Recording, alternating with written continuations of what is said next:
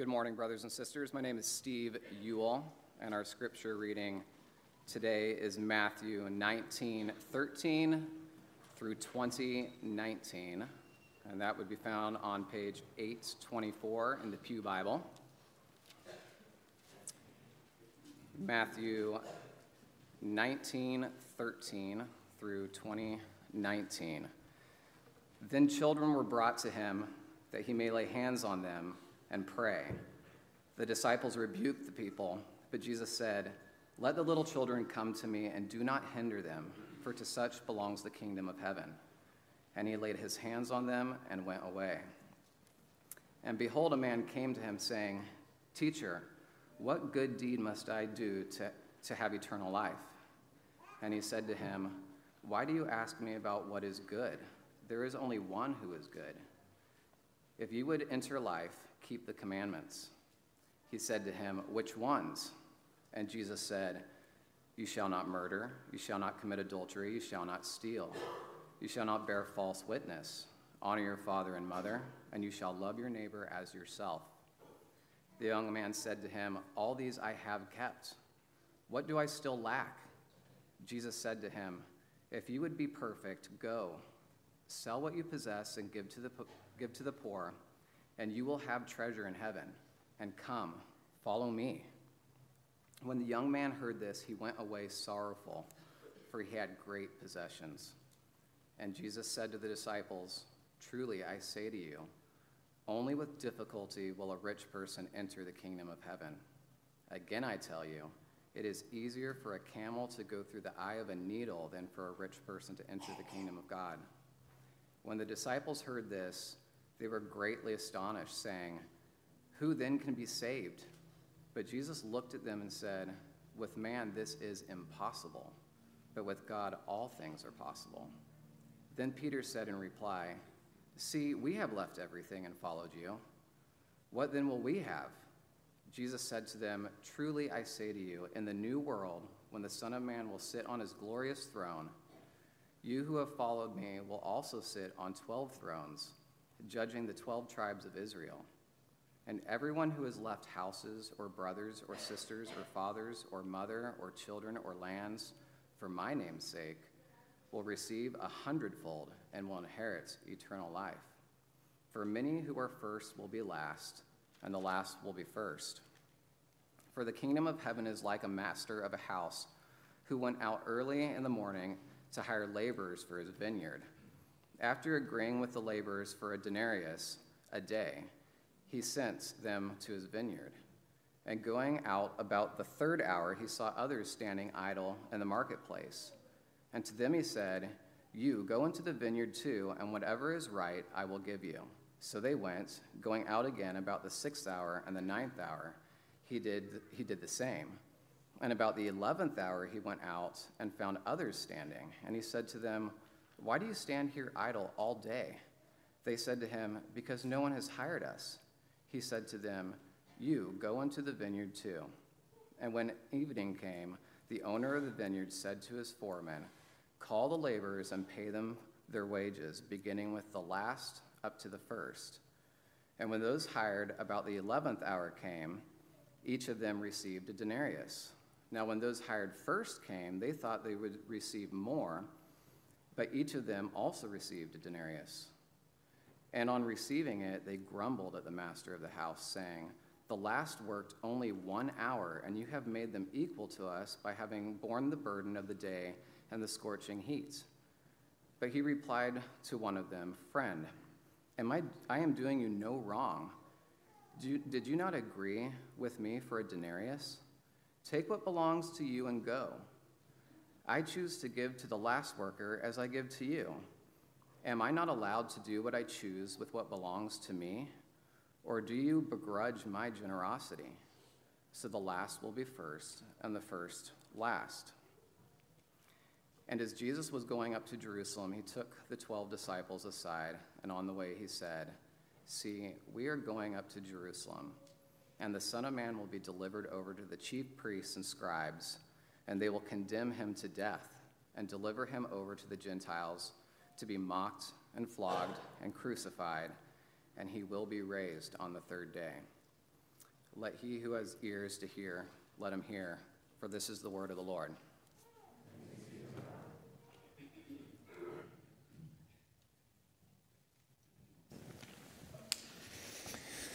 Well, it's good to see everyone again. Hey, my name's Chris, if we haven't met. Um, thankful that you're with us in the room. Let me just start by saying I think it's probably an understatement to say we have a complicated relationship with money. I mean, the world that we live in is really unprecedented. We have incredible wealth uh, with the way you look back over time in history, what we experience now, even when inflation is such and there's frustration at the grocery store, it's still on a baseline so much more than the world has ever known. And I say that just to say it's the reality that we live in. We live in a world where our government gives us stimulus checks to keep our economy afloat. So our consumerism is key to everything humming and working. That's super complicated to think about how do you understand your possessions. When you think about the wealth you've inherited, the wealth you're trying to leave to your kids, think about your ability to build wealth. What we're experiencing is really unprecedented. And it's not good or bad by itself, but, but we should just name it lest we blindly move into a passage like this unaware of the fact that we are greatly shaped by a very, very unique situation in the time of history. And because I say that, it gives us a chance to lean into this text and ask, God, what might you say to us here? Maybe you've heard something like this that the Bible talks more about money than anything else in all of Scripture. I think it's probably more accurate to say the Bible uses money as an illustration to talk about spiritual things more than anything else. Because money is the thing that represents our ability to have power, to have comfort, to have some sense of control, to soothe ourselves, to get a sense of security, even prestige and ranking and how we see ourselves compared to other people. All of that is wrapped around money. So, of course, God would take that thing as a window into our souls and want to talk about the kingdom of God and talk about what it means to be truly wealthy and talk about what actually Uh, is going on inside of our hearts when we think about the war that exists there between God and money, Jesus says. So I name that because this text invites us into something that I think we need to engage, but, but maybe we have wobbly legs as we step into it. And I don't want to presume upon you like how your legs are wobbly when it comes to money. Maybe it's a, a lack you have. Maybe, maybe it's a space of despair. It's a space of deep, deep longing. Maybe it's a place of, of, of waste, of regret, of loss. Maybe it's a place where you feel really dialed in and are very earnest. Maybe it's a place of anxiety. I, I don't know where you find yourself. But this text wants to speak to all of us. And with that idea that the text uses money to talk about spiritual things, what's amazing is we get a chance to actually do both. This is going to go after our heart. The text is actually about salvation. The reason why I had that entire section read is because it's about what it means to come into the kingdom, what it means to be saved. The, the rich young ruler asks, What do I have to do to inherit eternal life? That's the question that the man with money asks. And as Jesus engages with him and even tells this story of the vineyard and the daily wages, it's a story of salvation. So we get to talk about salvation.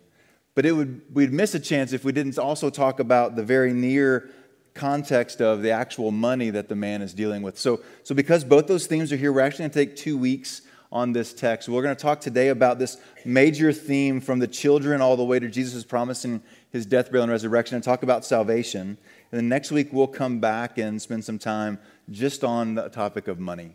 Because it is so complicated for us, I want to serve you with a framework for how the scriptures talk about money. I think we need that as we think about how to go forward with a passage like this and, and with things that are going on inside of our world. Because it is not just complicated, it's actually dangerous, the scriptures say.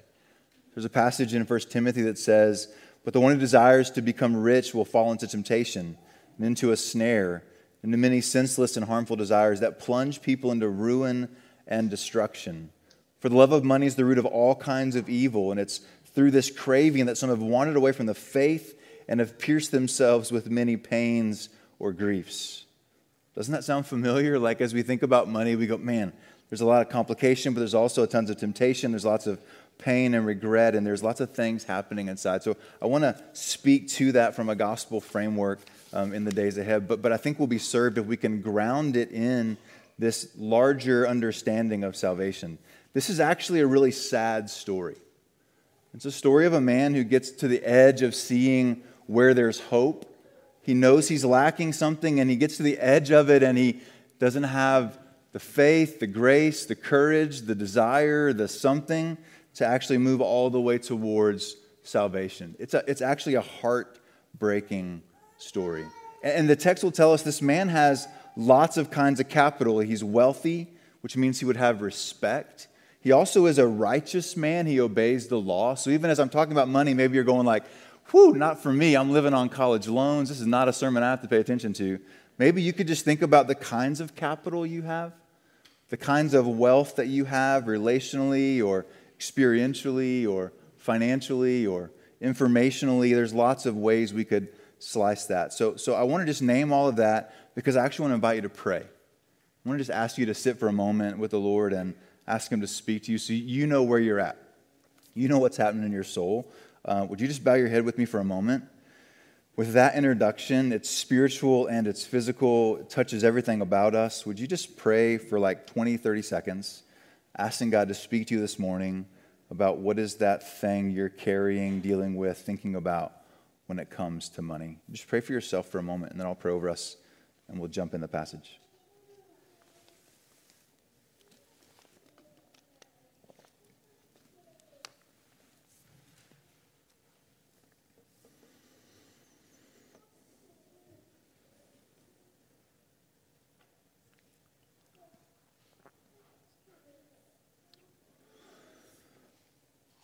Father, thanks for hearing our prayers. Spirit, thanks for being with us in these situations. Jesus, thanks for giving your life in such a way that there's hope for us for all these things that we're carrying. Would you now open up our hearts and our minds to receive from you? I pray for like a, a hopeful humility that would let us humble ourselves enough to hear and receive, um, but it would be grounded in hope. What you want to give us is life, eternal life, something beautiful. So would you, would you help us lean into that? and for all the barriers and the objections, the same way this rich young man faced lots of obstacles, those will be shouting at us this entire morning. So would you quiet those things, Holy Spirit, we ask, so we can hear your voice. In Jesus' name, amen. Amen. Hey, let me just give you some handholds. I want to talk about two kinds of coming, two ways of coming to Jesus that we'll see. And then we'll see a, a confusion, we'll see a correction, and then we'll look at the cross. So, so two comings then there's uh, confusion, correction, and the cross. So look with me in verse 19. First is the children coming to Jesus. What we're going to see is a contrast between children that represent the most vulnerable, the weak, the most dependent, and this rich man who comes, which would represent the most powerful, the most independent, the most self sufficient. And so they both come, which is beautiful to think about Jesus welcoming everyone. But this first scene we see children are brought to Jesus that he might lay his hands on them and bless them and pray for them. This would be customary for a rabbi to um, bless children. And then you watch the disciples, which we've been watching for several chapters now. They're watching what's going on as the kingdom is being expressed, and they, they misread it. They don't know what to do with it. They get nervous about it. They feel entitled to something. So they actually rebuke the people. That strike you as strange? This is such a, a beautiful scene. These are all the little children of the world coming to Jesus, and his closest disciples begin to rebuke the people. Maybe they're getting in the way. Maybe it's because they're insignificant. Maybe Jesus is in a hurry, they think. But Jesus is actually happy to stay there with them. Look in verse 14. He says, Jesus says to them, Let the little children come to me, and don't hinder them, for such belongs the kingdom of heaven. And this idea of the kingdom of heaven, the kingdom of God, and salvation and eternal life and treasure in heaven is going to be all over this text. It's the first kind of coming. Jesus is saying, Let them come to me because it belongs to people like this. Salvation belongs to people like these children, not just children. Do you see that in the text? People such as these.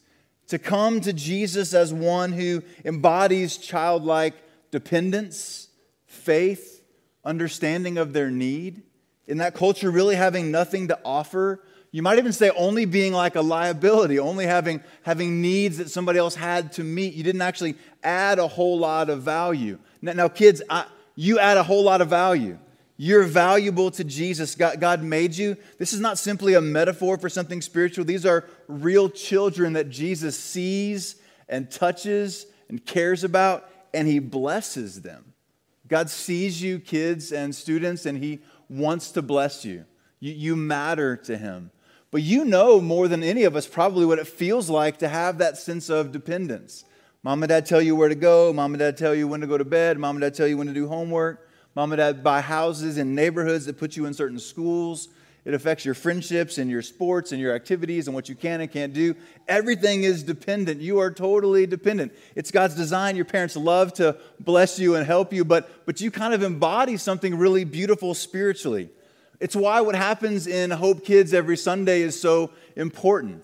Even here, we had 130 kids last week, and I think we had to turn a few away because we were over capacity and it would be unsafe down there if we didn't. So, in that space, you hear both like a, a, beautiful opportunity. Our church is committed to blessing children. It's why, Stephen, what you've done is so important. What you've done with our kids and our youth has been beautiful, man. It has been like life giving, not just to these children, but to these parents. The ways you've partnered and discipled and given your life in so many ways. Like the, the push point of all the growth has happened in all of your areas, and you've done a great job, man.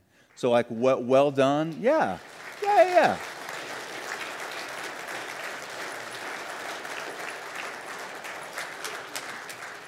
We should bless the ones that bless the children. So, Macy, Stephen, like, thank you. What you guys have done is awesome. And I'm super excited for this other church, even though I feel a little bit of something inside. Uh, I'm, I'm fired up for you and what's next and for you to do it again. But, but it, really, it really matters. So, that's the idea. I want to say to you here there's this dependence and there's this beauty, which is a portrait of salvation. So, so they come dependent, and Jesus says, yes, that is the way that you must come.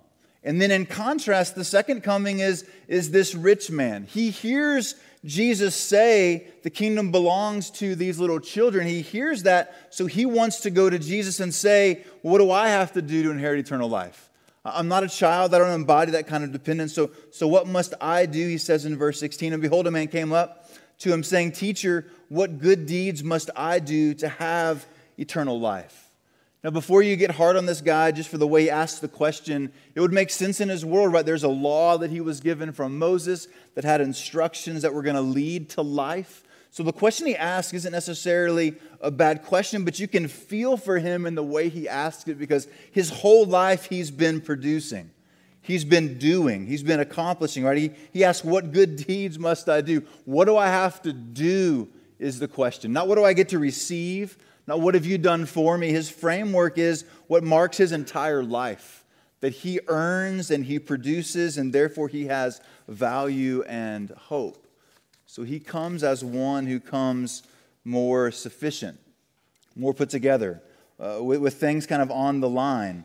And as Jesus engages with him, it's a little bit confusing the way Jesus starts the conversation. He says, Well, why do you ask me about what is good? There's only one who is good. And if you would enter eternal life, then, then do what you know to do to keep, keep the commandments. It's a little bit confusing, and I think what Jesus is trying to do is help the guy break his paradigm a little bit, help him move past what he actually thinks already, his presuppositions, Jesus kind of steps into. There's something really significant there about there being only one who is good. Hold on to that idea.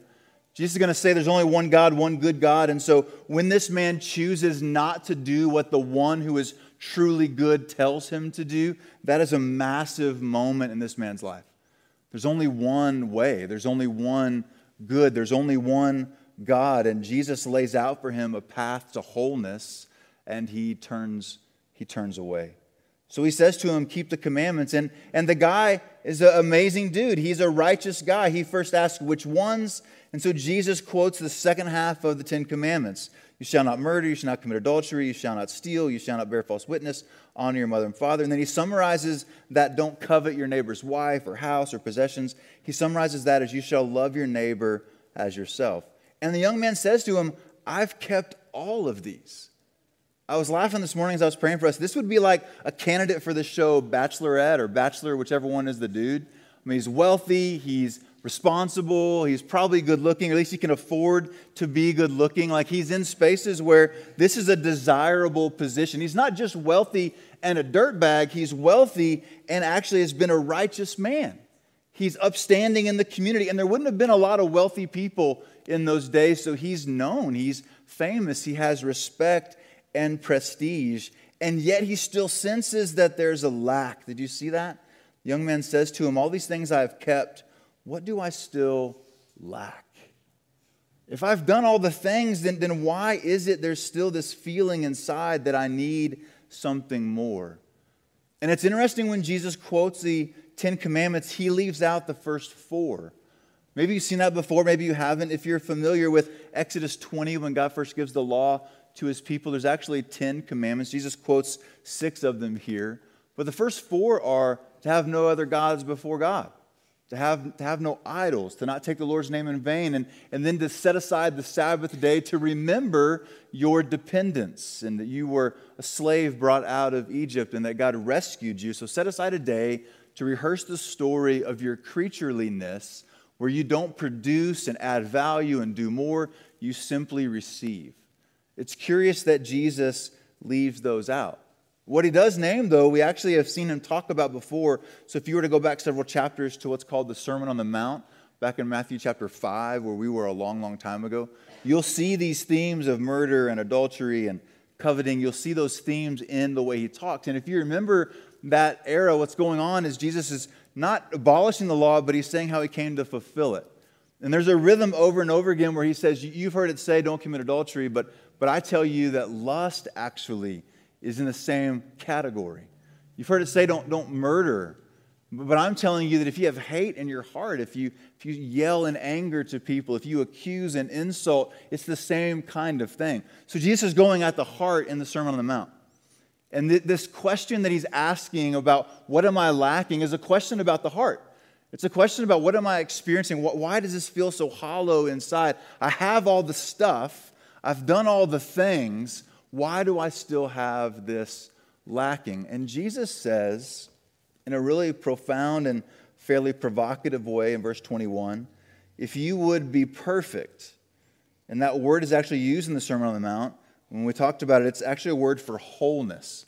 It's not a word for moral perfection, it's, it's a word for, for wholeness or completeness. It's where we get the word, the word telos there, the way something is designed to go and end for its true purpose. If, if you're going to actually be whole, then go and sell what you possess and give it to the poor, and you will have treasure in heaven, which he talked about in the Sermon on the Mount.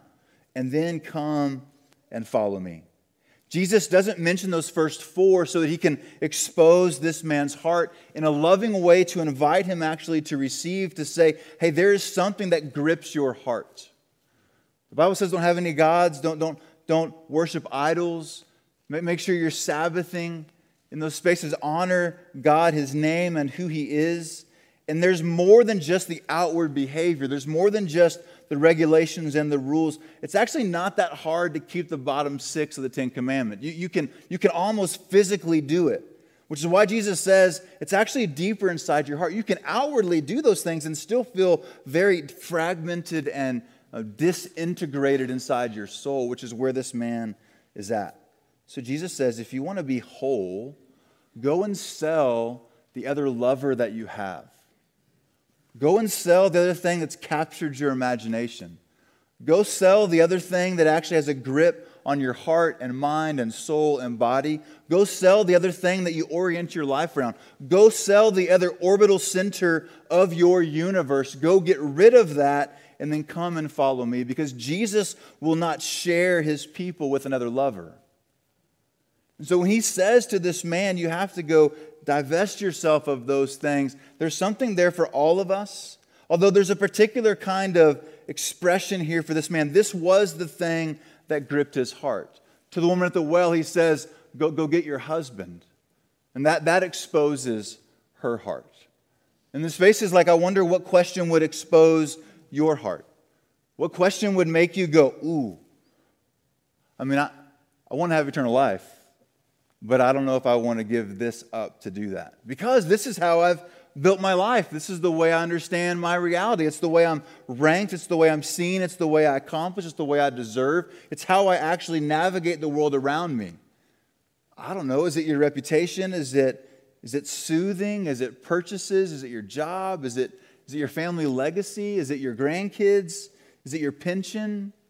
Is it the degree you're pursuing? Is it the job that's next on the horizon? Is it your spouse? Is it the fact that you're single and still okay? Like, what is it about you that you kind of are holding on to that you say, this is the thing that I'm most familiar with giving me identity and purpose and hope, right? Because that's what money offers. And Jesus just says, hey, you got to go break up with, divest yourself from, get rid of the thing that has gripped your soul. So, friends, it's not a rhetorical question. I wonder what you would say honest before God. What, what, what grips your soul? And is it possible that you're coming to Jesus not like a child who knows I have nothing to offer, I'm utterly dependent? Or are you coming as one who has quite a bit? And you think Jesus could probably use what you have. He's probably happy to get you on the team. You have assets that we would actually benefit from. What Jesus does in this text as he goes forward is he flips our understanding of assets and liabilities on its head. And to those of us who have been used to being in relationships because we offered something, because we had something to contribute, this is actually a devastating at first, even though it is incredibly liberating to think of being freed from that. That, that abusive lover of money that's never satisfied, that always demands more, that always has a grip on your soul. And you have the appearance of freedom, but you feel so bound to it. it it's an abusive lover, it's not a true lover. So, the devastating nature of what Jesus is saying is actually meant then to, to liberate us. But this man gets up to the line, and we see in verse 22 the young man heard this, and he went away sorrowful, for he had great possessions. He did the math and the calculation and did the cost benefit analysis and went, I can't, I can't give this up. It, would shipwreck me, it would, it would devastate me, it would actually bankrupt me if I did that. And there's something Jesus is doing here to invite all of us to consider where we find our wealth so that we can get to the place of declaring bankruptcy. So this is where he goes next. He says, Jesus says to his disciples, as this man walks away in the, one of the saddest moments of the scriptures, he has the clarity, he has the desire, and yet there's this other lover that taunts him and won't let him go forward. Jesus says to his disciples, Truly I say to you, only with difficulty will a rich person enter the kingdom of heaven. Hey, hear that. In a culture, in an area of town, in a midtown city, in a country where we actually have so much to hear, it's actually difficult for the wealthy to come all the way to Jesus the way He requires us to. It's not hard to be respectable, to do good things so you might be admired. That's not hard at all. To give money so people thank you and you can contribute to what's happening here, that's not hard at all. But to declare bankruptcy on everything that you might have had value in, to bring just your exposed dependent, childlike heart to Jesus, that is hard, he says. Not, not impossible, but, but so hard. And just to drive it home, he says in verse 24, again, I tell you, let me give you an illustration. When I say it's hard, what I mean is it's easier for a camel to go through the eye of a needle than for a rich person to enter into the kingdom of God. That's an impossible illustration. Throughout history, there's some funny stuff about how they've tried to explain how it's actually like a, a beautiful thing. No, Jesus is saying it's impossible, and you know that because when the disciples hear him say that, they say that's impossible. So look in verse 25. When the disciples heard that, they were greatly astonished, saying, Well, then who can be saved? This is impossible. What you've just said is actually impossible, Jesus. And as you hear that, would you remember in the previous chapters the way the disciples have encountered teachings about the kingdom with this same response? Not only do they rebuke children that are coming to Jesus, but when he talks about marriage, and the beauty of it and the devastation of divorce, they say, man, this is impossible. Who, who can live into that? It's better just to never get married. When, when Jesus talks in chapter 18 about forgiveness, they say, this is impossible. I mean, like, how many times do you want us to do this? Oh, oh, 70 times, seven times? Like, that's a whole bunch of times. This is impossible. And you go all the way back to chapter 16, where Jesus says, Hey, your biggest need will only be satisfied if I die on the cross. And they say, What? Impossible. Never let that happen. We will make sure that doesn't take place. Jesus says, Not only do I have to die, you have to die. And they just go, Oh, this is impossible. This is impossible. It's impossible to bring cachet, to, to, to bring status, to bring any version of wealth, whatever category you want to bring it in, to think that those are the things that would actually inherit you the kingdom of God. It's impossible. But would you see the next sentence? What's a, a beautiful build your life on sentence in verse 26. But Jesus looked at them. I love it, man. He looked at him and said, With man, with all your capacities, your abilities, what you could accomplish, this is impossible. But with God, all things are possible. Dude, that's the space right there. Build your life on that. What you have capacity for, it's impossible to make it. You can't pull it all together. You can't keep it up. You can't hold it all in such a space that it's going to keep working. It is impossible because you're a finite being dealing with infinite things. It's impossible. But with an infinite God, all things are possible. That's, that's pointing to the gospel. Because this God who says all things are possible is the one who was willing to stand in your place on your behalf and die a death you deserved. He was buried, he rose again, he's coming to make all things new. In that space, you have this beautiful promise that what is impossible for you, God has made possible. Okay, two kinds of coming to Jesus one that leads to life, that's marked by dependence and need and desire for something that they can't produce on their own, and one that's more calculated, more managed, more accomplished, has more assets, more, more to offer, more to give, that actually ends in sorrow. I don't know how you've come to Jesus. I don't know how you were taught to come to Jesus, what you were told he needed from you, what you were told you contributed to him. But what Jesus is saying in this moment is you have to declare bankruptcy. You have to say, I have nothing. He says it like this earlier you have to die to yourself to truly live. You have to actually die to yourself not to like part of yourself, to all of yourself. You have to die to yourself so that you can come to the one true King to be rescued and redeemed. And here's the deal apart from bankruptcy, we will keep trying to add value on our own. As long as you can, you probably still will try to. As long as you can kind of hold it together, as long as you can kind of get by, as long as you can close that deal and get that girl and move that space and get that soothing and hold it all together and pay off that card and make that promotion, as long as everyone around you doesn't catch on, as long as you can keep doing it, you probably will. So, what Jesus says is it's a massive gift to come to a space where you realize you don't actually have anything, that, that what you actually possess you're, you're bankrupt even holding those things. This is the way the kingdom of God functions and works. It, it only comes that way. It comes through death. Jesus models that for us, and he invites us into that. So, again, in a world where you've been told since the time you could talk that what people needed from you was for you to be responsible and amazing and follow the rules and do all the stuff and get the great grades and go to the right school, get the right job, marry the right person, get the right car, get the right house, live in the right neighborhood, get your kids in the right school so we can do all this whole thing all over again. That whole thing, Jesus says, declare bankruptcy on. Because until you do, you will keep leveraging that, thinking that is the thing that will save you. And just do some auditing of your heart right now. This week, when you found yourself anxious or angry, prideful, those, those would be good symptoms to ask what was it around? I would guess there's something to do with money or the ability to get money or a reputation around those things that was at the center of that. This means in the kingdom of God, when He flips things upside down, He's saying that your liabilities, your weaknesses, the things about you that you, you wish were different, the things you're praying God would change, those things are actually a benefit to you because they expose and give a crack to reality where you actually see what it's like spiritually. The places where you feel undone and overwhelmed and you just can't do it, when you hit that space, that's when you're ready to turn to Jesus for real. That's when you're ready to break up with this abusive lover, whatever you want to call her or him, physical or metaphysical.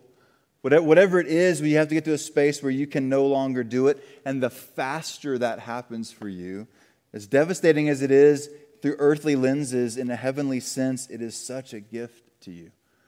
To get bankrupt earlier in life lets you actually now move towards treasure that won't fade that happens in the kingdom. I just want to name that. I know you feel frustrated. You've prayed for God to change things. There's stuff about your world and your work and your relationships and your reality that you're begging God to make different.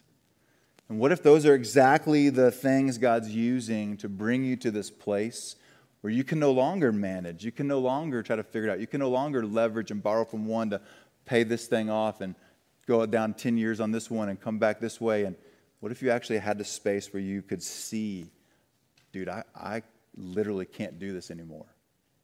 That's the place where the one who does the impossible steps in.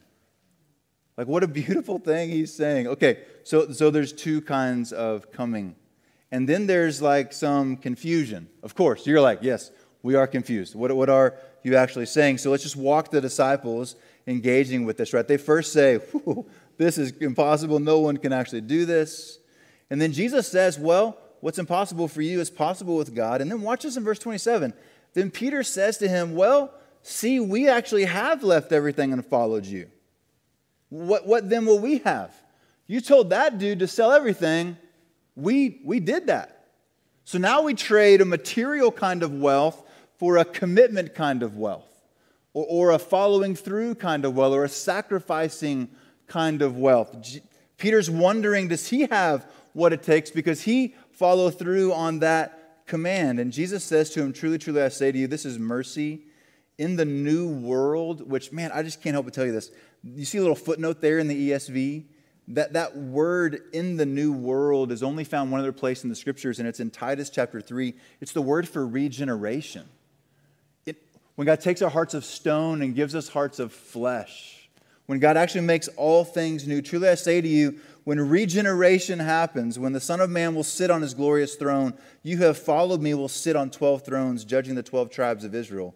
And everyone who has left houses or brothers or sisters or fathers or mother or children or lands for my name's sake will receive a hundredfold and will inherit eternal life.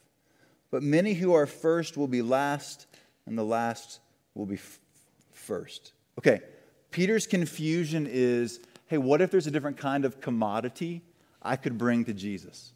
What if instead of money it was earnestness? What if instead of wealth it had something to do with my, my dependence or my dependability or my, my follow through? It is about your dependence. I misspoke. About your independence, about, about you being amazing. And Jesus just blesses them and says, Yeah, everything you've given up, I promise it will be worth it in the next life. But look in verse 30. You have to understand the many who are first will be last, and the last first he's coming back to this kingdom idea of bankruptcy, coming back to this idea of dying to yourself. He's saying, in the world around you, those that you see as first, even if it's a non wealthy, spiritually motivated kind of first, if that's your firstness in that space, you have to be last. So now he's going to tell a parable to correct this. There's some confusion. Here's the correction. The parable of the vineyards is Jesus' explanation to what he's saying about the first being last and the last being first. And maybe it's a story that you've heard. We just had it, had it read over us. It is the idea of a landowner who hires day laborers. Goes into the market. It's a very common scene.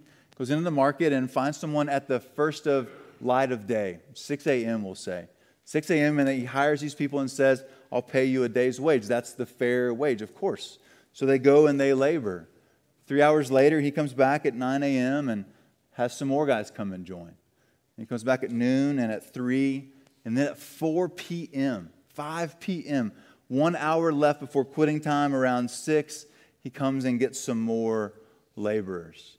So now it's time to pay up. So the foreman lines everybody up, and the landowner says, Hey, go ahead and put them in reverse order. Go ahead and, he's teaching us, right? Go ahead and put the last ones first in line and they get the day's wages, which is what they agreed to. That's what was fair. The dude in the back of the line starts doing the math in his head, and he's like, Holy smokes, I worked like 11 times, 12 times longer than that guy. This is going to be amazing. And then it gets to him, and he gets the same wage. And he's outraged by that. Okay, parables are provocative stories that you're meant to put yourself inside to teach you deep things about spiritual realities. So, so as I tell that story, I wonder where you found yourself. Where, where were you in that hiring category? When did you come on the team? Were you like first pick? Of course, right? You're always first pick. You've always been first pick. Okay, maybe not first, that's my big sister or my big brother. I'm always second, so I'm in the next round. I bet you very few of you found yourself in that last group where Jesus said, Why are you still here? And they said, Nobody wanted us. People came to get day laborers and nobody chose us, nobody wanted us. I bet you you didn't put yourself in that last category as you think about what you're owed and how you would fit into this workforce, this company, this team, this story. What Jesus wants to say to us is that actually all of us are in that last category. And everything we've received is actually by God's grace. This parable teaches us about God's extravagant grace, about, about Him choosing people, Him calling all kinds of people to Himself. It teaches us about, about His generosity, the text says. And it teaches us a ton about ourselves. Jump down to verse 10 of chapter 20. He, he says this Now, when those who had been hired first came, they thought they would receive more. Our insatiable ability to overestimate what we can actually contribute and accomplish. This exposes. They just imagined they would receive more. They, they're owed more, they're entitled to more. But each of them just got the same denarius. And on, on receiving it, they, they grumbled at the master of the house, saying, The last worked only one hour, and you've paid them equal to us who have borne the burden of the day and the heat and the scorching heat. This is not fair, God. We find ourselves in situations where we look horizontally to people and we compare ourselves, which can only go to one of two places to pride, because you're doing better, or to shame, because you're not doing as well. In that space, as these people kind of come to terms with what's going on, we see our ability to make God answer to us far from breaking up with the other lover and moving towards the only true God that could rescue us, far from going to God for what is impossible, we tend to hold him in contempt for what we have that we deserve or what we don't have that we need. And until he gives us what we think we need, whether that's relationally or economically, positionally, whatever status you want to throw out there, until we get it, we hold him in contempt as not worthy of being followed. Jesus is saying, actually, in this text, what's so profound for us is that everything you receive, you receive. Everything that you would leverage as your firstness, He actually is the one that gave that to you. All the denariuses come from Him. He's the one who has all the money. He gives everything out to everyone. So even the thing that they're frustrated with what they have, even that is a means of grace. To come into the kingdom, we have to declare bankruptcy even on the things that we think we've earned or deserved. We love a rags to riches story, but those are not grace stories, they're not gospel stories. The rags to riches story is actually what we see in the next chapter here, where Jesus had all the wealth, took on the rags to give us his wealth. It's a reverse story. The gospel story is a reverse story. The correction that we have to see here is that everything we have has been given to us by God. And because of that, he declares Lord over all of it. There's nothing in the universe by which Jesus doesn't stand over and say, Mine.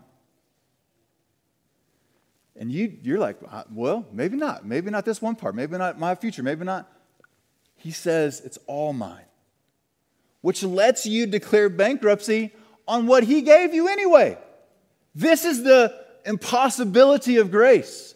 Even the things that you thought you could leverage, those things come from God, and He welcomes you to Himself, paying all of it on Himself to give you lavishly what you most need that you could not earn on your own. Which is why He closes with this next little scene. This whole thing happens. They're begrudging, they're frustrated. He says, Isn't it, isn't it right for me to do what I want to with what I have? And at the space that we're like, I don't know, man, I think you should do it the way I want you to do it, Jesus. He says, Well, the last will be first, and the first will be last, and then the most first one, the preeminent one of all of the universe, the most first one becomes last. Jesus was going up to Jerusalem, took the 12 disciples aside, and on the way he said to them, See, we're going up to Jerusalem, and I will be delivered over to the chief priests and scribes. They will condemn him to death and deliver me over to the Gentiles to be mocked and flogged and crucified, and I will rise again on the third day. The most first one becomes most last so that you might enter into the kingdom. And what you get to declare bankruptcy on is stuff you never had possession of to begin with. The lie we heard in the garden is that we could acquire something on our own to make us somehow more powerful, less dependent. The whole lie of the tree of knowledge of good and evil is, is you shouldn't be dependent. You should know more, have more, do more. We've been hearing that lie for so long, it just sounds normal. And into that lie of, is God actually trustworthy? Is he actually good? Is he actually generous? Does he know what he's doing? Is he actually leading the world the way he should? Because my life is falling apart. My marriage is really hard. This addiction won't shake. Things at my work don't get better. Is he actually running the universe the way he's supposed to? And into that question, we see the most first one running the universe from himself at the most desperate center, where he took what we deserved so he could give us what he always had righteousness and the kingdom of God. There's two ways of coming one dependent, and one thinking you could contribute something that one leads to bankruptcy. And saying that now allows you to declare bankruptcy and run to Jesus. Would you bow your head with me for just a moment? With this idea that the most first one became last on your behalf, we prepare our hearts to take communion. Would you just audit yourself right now in a space where you examine where are you with these things? What's happening inside of you? And would you take Jesus at his word that what feels impossible to you is possible with him because he died in your place to make a way for you to be rescued and forgiven? If you're not a follower of Jesus, this is the good news of the gospel.